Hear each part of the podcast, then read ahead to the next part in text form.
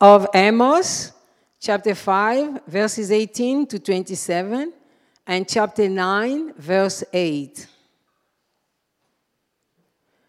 All to you who long for the day of the Lord. Why do you long for the day of the Lord? That day will be darkness, not light. It will be as though a man fled from a lion only to meet a bear, as though he entered his house and rested his hand on the wall only to have a snake bite him.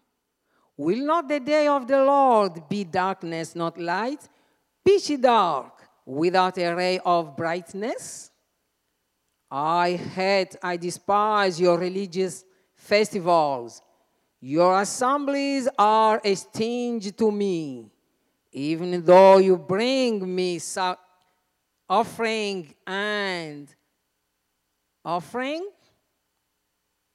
Even though you bring me burnt offering and grain offerings, I will not accept them. Though you bring choice fellowship offerings, I will have no regard for them. Away with the noise of your songs.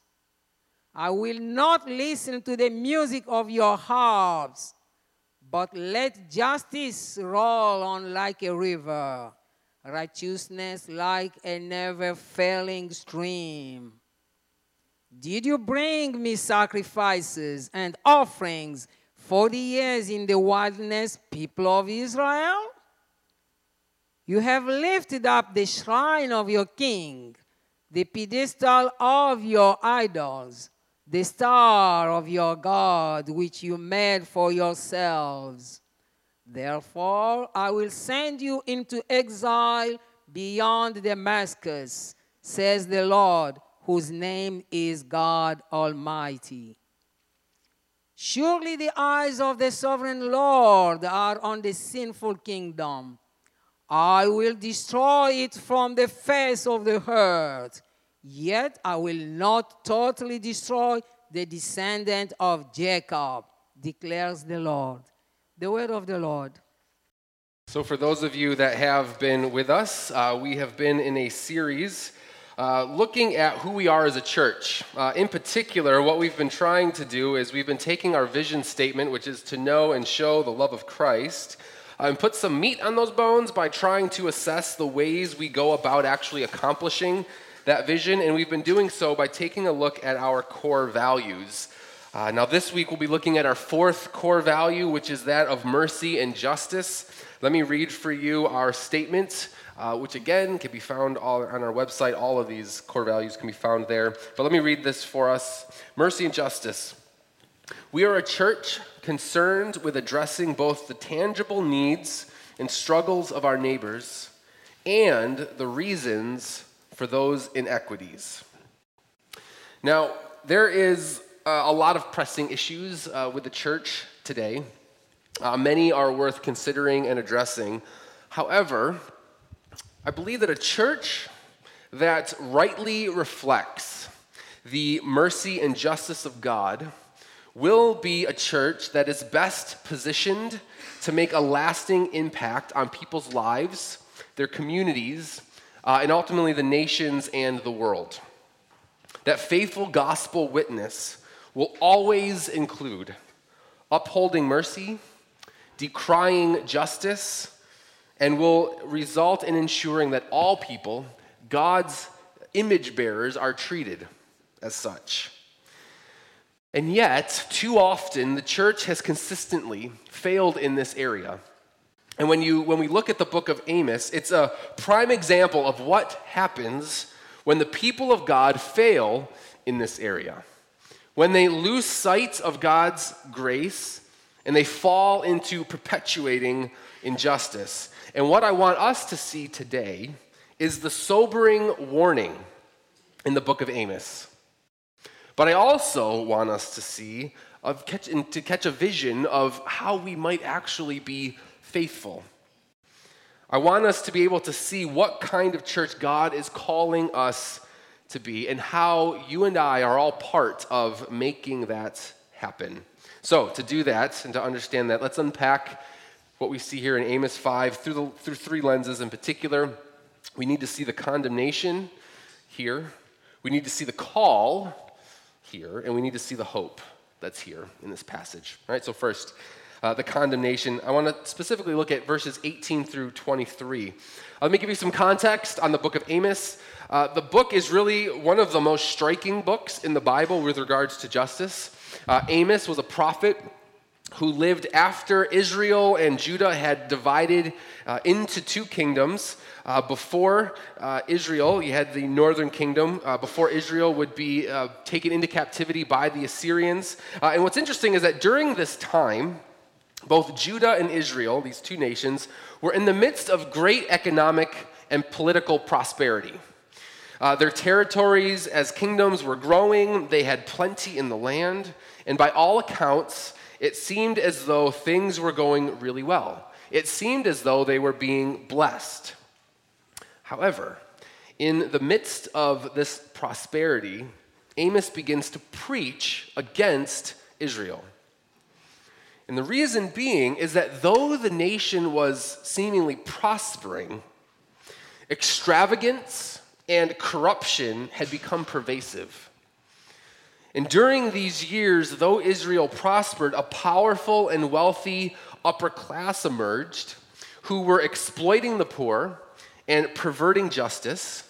There were huge disparities between the wealthy and the poor. The state was far more harsh against the poor than the rich. And the poor were targeted as easy prey for profits. I wonder if any of that sounds familiar. When the powerful and affluent nations, it's interesting when we think about those kinds of nations, almost always power and affluence in this way are built on grave injustices. They are the foundation of the golden cities of these affluent places. And as a result, the judgment of God is upon Israel. And throughout the book, God makes clear that He will not allow their injustices to stand. He will not allow their greed and their apathy toward the poor to stand. And what's interesting, what's actually kind of terrifying about this book, is the extent to which Israel was incredibly self deceived. The, and their arrogance as a people blinded them from the indulgences, from the idolatry that had gripped them, all while believing that God was in some way pleased with them. I mean, it's important to know that prosperity and wealth and success are not necessarily signs of God's favor and blessing. In fact, sometimes worldly success could very, be, very well be the result of God giving people over to their depravities and their idolatries, ultimately, which lead to condemnation. I mean, look at verse 18. This is God speaking. He says, Woe to you who long for the day of the Lord. Why do you long for the day of the Lord? It's interesting. The day of the Lord which is one of the major themes of the prophets, was a day to which Israel looked ahead where God would bless his people and give them all he promised. It was a day in particular, though, where judgment would be brought against wicked nations and where God would save his people. But here, God is saying, Why do you look forward to that day? Because of your greed because of your apathy to the poor. This places you squarely in the path of my judgment. Why would you look forward to that day? For those who perpetuate the injustices found in Israel, the day of the Lord is darkness, not light, according to verse 20. They are looking ahead, desiring God's faithful promises, while at the same time ignoring him and reveling in their wickedness. They, however, go even further. Look at verse 21 and 20, 21 through 23. There are these feasts, these offerings, this singing that's happening. What are they doing? They're worshiping God, all while ignoring the injustices that they perpetuate. all throughout these verses, God is revealing his disgust over their hypocrisy. I mean, for example, consider, consider this, and this is, of course, this isn't all printed, but all throughout the book of Amos, you've got God and Amos speaking things. And every time throughout the book, whenever Amos, or sorry, whenever God speaks, God's statements are always prefaced with, Thus says the Lord. However, look at verses 18 through 21, right? You have in 18 through 21, you have Amos speaking, but then in verse 21, God begins to speak without that preface. And the reason I'm drawing that out is because I heard one, one preacher note that it's almost if God is so disgusted that he doesn't even announce himself. He just butts in and interrupts their worship to say, I despise your feasts. I reject your offerings. Get away with me with the noise of your songs. I mean, if I had to summarize the reasons for God's anger here in chapter 5, it would be not only were they an unjust people, but they were mocking him by saying that they worship him, all while simply serving themselves. Their affluence and their desire for political and economic gain, their refusal to acknowledge the injustice among them, their belief that God was somehow blessing them, all elicits God's anger. This reaction. And what's interesting is that anger of God against injustice is not limited to just Amos 5. We actually see this over and over again that God is angered when the poor and the needy are forsaken. For example, in Ezekiel 16, we're told that one of the main reasons that God brought judgment against Sodom and Gomorrah was, quote, they did not help the poor and needy. In Deuteronomy 25, God commands Israel to treat all people justly. For it goes on to say, For the Lord your God detests anyone who does not, anyone who, de- uh, who deals dishonorably. In Proverbs 6 and 17, God speaks of his hatred against injustice. In Matthew 25, Jesus says that those who do not care for the hungry and the thirsty and the stranger and the naked and the sick and those in prison, that they do not belong to him. Earlier in Matthew 21, the one time we see Jesus get aggressively angry is when he enters the, ta- uh, enters the temple and flips the tables of the money changers in the temples because they were making money off the poor. And this is not isolated. It's all throughout Scripture. And it's also not isolated to just the time of Scripture. I mean, if you know anything about our own history and even things happening today, this condemnation ought to be striking. Economic affluence, political dominance. You know, our economic dominance as a, as a nation was largely built as the result of grave injustices. We have the economic power that we have because we started our economic system with stolen land and stolen labor. I once heard someone say if you are a business owner and you were given free real estate and free labor, you'd have to be a disaster to not make that successful, which is true. And we live in a time when if you are poor, you are more likely to be imprisoned because if you can pay for a good lawyer, you can get out. I mean, we could go on and on about the various ways that injustices just kind of exist among us. But let there be no uncertainty that a church that does not stand on the side of justice, upholding the weak and the powerless, will find themselves diametrically opposed to God Himself. Let me stop there for a second because I do recognize uh, that for some, hearing me talk about the anger of God, uh, the hatred of God, uh, maybe you've immediately just kind of t- tuned me out. Because for some, God cannot be a God of anger. God cannot be a God that hates, because God is a God of love. However, I would argue that often when we think about hatred and anger, we tend to understand it through the lens of our sinful understanding of hatred and anger, which is often broken and selfish and lacks control. However, this is not the anger and hatred that we read about when reading about God in Scripture, because not all anger is wrong and not all hatred is evil. To hate that which is unjust or to be angry when the weak and the powerless are, are oppressed is the only proper response to such things. A God who does not get angry is also a God who cannot love. In fact, when it comes to injustice, a God who does not hate that injustice is a God who ultimately proves himself to be uncaring and unloving. I mean, we want a God who, in the end, refuses to allow injustices to stand. I mean, we want a God who, uh, we don't want a God, rather, who is apathetic to the plight of the most vulnerable among us.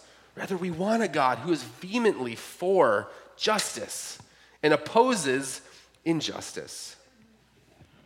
And so, before we proceed any further, we must understand that God is not ambiguous on this issue, and therefore we as a church cannot be ambiguous. Mercy and justice are one of the biggest priorities for us because they're one of the biggest priorities for God. So there's a condemnation. But next, we need to take a look at the call to justice that God presents to us here. And in particular, I want to take a look at verse 24. Because all of this begs the question how then do we go about engaging in mercy, in justice as a church? Because I realize that uh, many of us do not think, think of ourselves as being unjust or as those who oppress the poor. Fair enough. I think we'd be hard pressed to find people who, identify, uh, who would identify with the people here in the book of Amos uh, in Israel. Uh, but to that idea of us often uh, not considering ourselves to be part of it, I just I want to say two things. The first thing that I want to say is that there really are people who literally look like those found in the book of Amos. There are those who intentionally prey on the weak, the vulnerable, and the poor. There are those who enrich themselves by taking advantage of people. This happens in the church, this happens in the private sector, this happens in government, it happens all over the place. You know, in the church, it is not that difficult to find certain ministries that are gravely unjust, as some who seek to enrich themselves by manipulating people, vulnerable, vulnerable people. It's a vile use of the gospel. In the private sector, sometimes, often, in various systems that we are all part of, our healthcare system, our banking, and our lending practices, there are bad actors across the board who prey on the vulnerable with no compassion, no empathy, and the only thing they care about is the bottom line. In government, for example, there are aspects of our legal system that prove and show the bad actors that exist. You know, we as a culture, for example, have an obsession with incarceration. There are private prisons across this country where people are literally profiting off of the high rates of incarceration in our country. Now, granted, we are not Israel, but these kinds of grave injustices happen every single day. And we best believe that God is angered by those injustices when people are literally profiting in exorbitant ways by preying on the weak and the vulnerable. But the second thing that I'd want to say is that I think too often we let ourselves off the hook in regards to injustice. And I say that because I know that I do. And the reason why is, uh, in particular, why I think that is actually found in verse 24. Uh, verse 24 calls us to a very particular kind of justice. Let me reread it. It says this But let justice roll on like a river, righteousness like a never failing stream. A couple interesting things about that famous verse. First thing that's interesting is justice seems to be necessary and is presumed that it's meant to be sure, certain, and never failing. And these are the reasons why this passage was a famous passage and a favorite passage for people like Martin Luther King Jr., the civil rights activist. MLK used to use this passage all the time, and I don't know that anyone could have used it in a more appropriate kind of way. I mean, as he was prophetically calling out a church who assumed themselves to be good before God, yet fundamentally rejected the justice of God, this passage, verse 24, is the perfect call to justice for that church. And he uses this passage, it's, it's heartbreaking to know how perfectly his context fit the context of Amos. That there were churches who worshiped God, yet their worship was a stench before God as a result of their injustices. Now, our, our view and our use of verse 24, I think, is important. How can we go about engaging verse 24 in a way that honors God in this area of mercy and justice? Well, I want to understand that by taking a look at two words that are in there specifically, justice and righteousness. So, the Hebrew word for justice is mishpat. Uh, just bear with me for the next few moments. We're going to get a little, we're going to have a little Hebrew lesson. Okay, ready? Um, the Hebrew word for justice is mishpat, and the, right, uh, the word righteousness is zedekah. Two different words. Now, it has been said that the biblical river of justice has two banks, mishpat and zedekah. And often throughout Scripture, you see these two words combined together when talking about justice. You see this in Genesis 18, Hosea 2, Jeremiah 22. To understand the difference between these two words, uh, let me give you some thoughts that were um, articulated by a rabbi and Jewish scholar, Jonathan Sacks. He said this of these two words. He said the two words, Zedekah and Mishpat, signify different forms of justice. Mishpat means retributive justice or the rule of law. Zedekah, by contrast, refers to those who have more than they need and how they must share some of that surplus with those who have less. So, just to summarize, Mishpat speaks of systems and structures and laws that keep the oppressed poor and the, the weak weak Zedekah speaks about how we treat one another, the way that we attempt to care for one another on an interpersonal level. Now, the reason why I draw these out is for this reason. Uh, if you were uh, last year, actually, like exactly one year ago, we had our Formed for Justice conference. Uh, and there at that conference, um, Gabriel Salguero, uh, who's a pastor, spoke on two different approaches to justice and he drew out these two words, and he made a really important point at this conference, which, by the way, I would highly recommend um, checking out if you ever get a chance to. Some really amazing things um, from that conference. But in that talk, Gabriel expresses concern in modern evangelicalism by saying this that there is plenty of Zedekah in that we are, do, we are good at doing things, usually like feeding the poor, clothing the naked, acts of kindness and mercy, treating one another with respect on an interpersonal level. But then he goes on to say that we have a real mishpat deficit, meaning we struggle to engage structures and systems that create the problems of injustice. And he refers to Archbishop Câmara, who said this that when I give food to the poor, Zedekah, they call me a saint. When I ask why they are poor, they call me a communist. Meaning that we are generally good at treating people well and respectfully at an individual basis, but we tend to not be good at asking the question why a person is in that situation. And it's the why questions that can potentially be dangerous. And it's the why questions that so often cause us to have harsh reactions. For example, consider the things that we've already talked about already. I mean, why do we have in our own city an increase of homeless neighbors with mental disabilities? Why do in our city do we have an increase of the homeless population coming through domestic abuse? Why are people of color less likely to have quality healthcare, education, and jobs perspectives, but more likely to be incarcerated for crimes statistically committed at the same rate by those not of color. Why? Why, in a time of unprecedented wealth, do we still have children in our own nation and city going hungry? Why? See, the why are mishpat questions.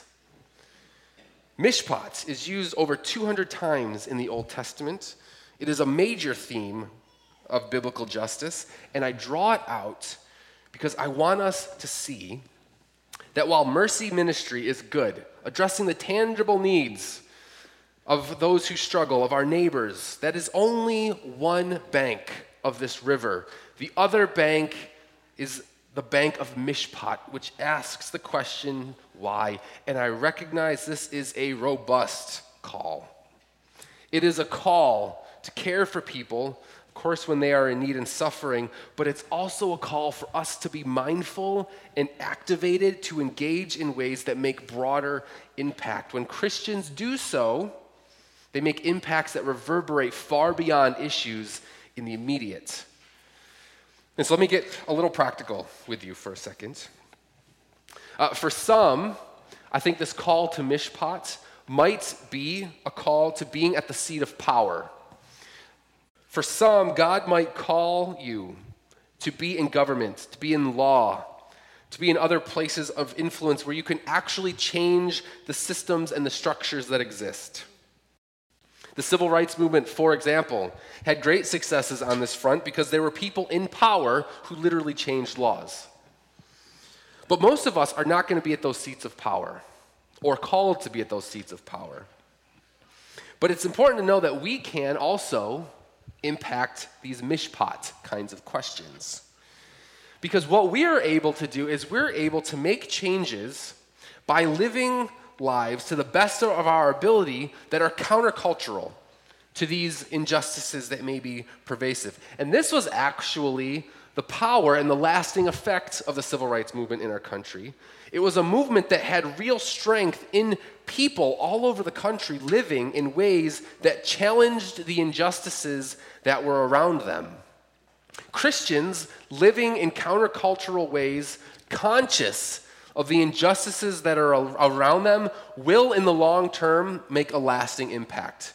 Because when we are committed and we are conscious, when you see the times when you're called to move past Zedekah in Mishpat, you'll be able to do so. I think one of our problems, though, is that we are not good at considering the depths of injustices that are around us. And when we are confronted with those injustices, we have no framework for knowing how to engage. But I do believe that when we're committed to seeing, committed to knowing and recognizing, God will present those opportunities for us to engage well. Okay, that was a lot. But here's the problem, of course. Injustice existed before the time of Amos. Uh, it existed throughout the time of Israel. It has existed all throughout the New Testament church. Uh, it exists today.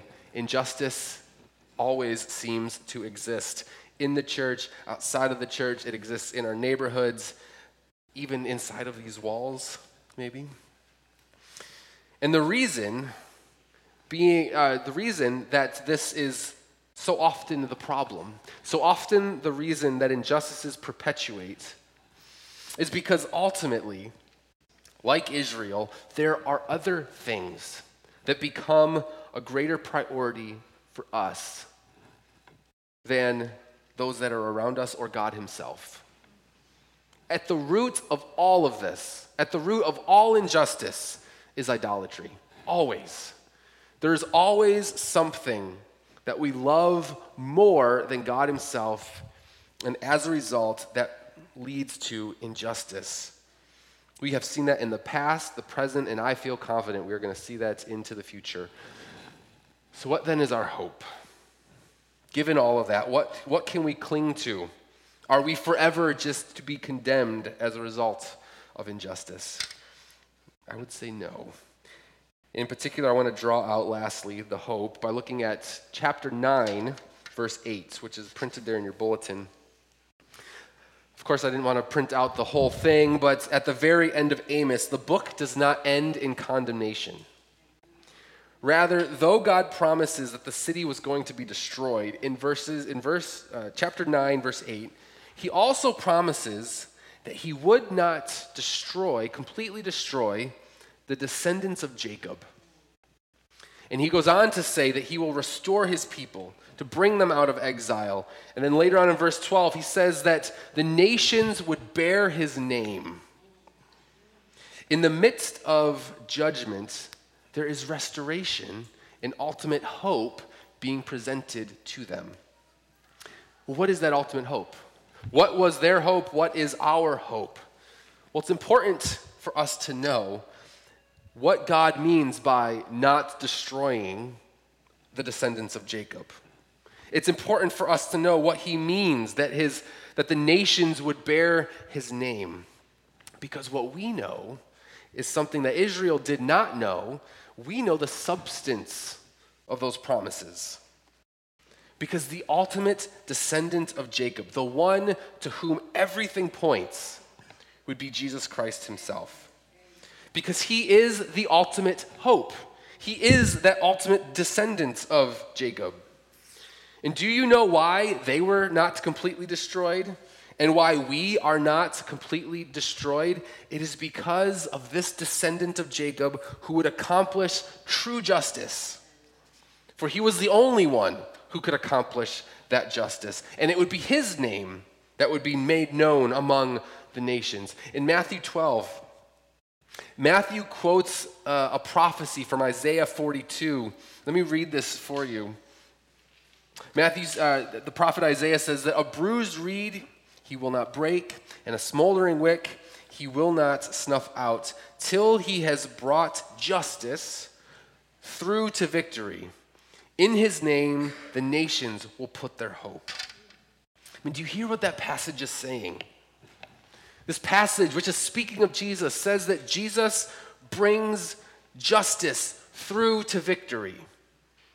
What was his victory? It is the way that God ultimately deals with injustices by his people at the time of Amos and injustices that have occurred ever since Jesus Christ took the condemnation that was rightly ours in order to quench the righteous wrath, that anger of God against injustice. On the cross, justice was done, just not to us. Thanks be to God. Jesus came and was among us, that he experienced the brutality of injustice done. And he lives his life perfectly righteous, so that our lack of righteousness, our lack of justice, is not the final say as to whether or not we stand condemned before God, just as it was not the final say for Israel either. And the beauty of the work of Jesus is that he experienced the weight and the sorrow of this unjust, broken world. We serve a Savior who understands. Marcia Owens, who is an, uh, an activist and a community organizer, she put it this way, which, by the way, you can read in your uh, reflection quotes there in the beginning of your bulletin. But this is what she says about that idea. She said that Jesus spent a week in Jerusalem working for us, doing what we can't do, achieving our salvation. He spent three years in Galilee working with us, calling us to follow him and work alongside him.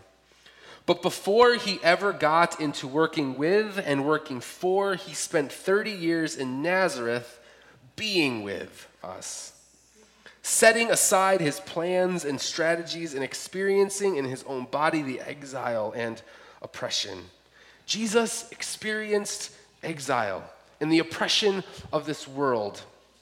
Then on the cross, he takes it upon himself that injustice that has created a world of, impression, of oppression. On the cross, he experiences exile so that we can be accepted and welcomed.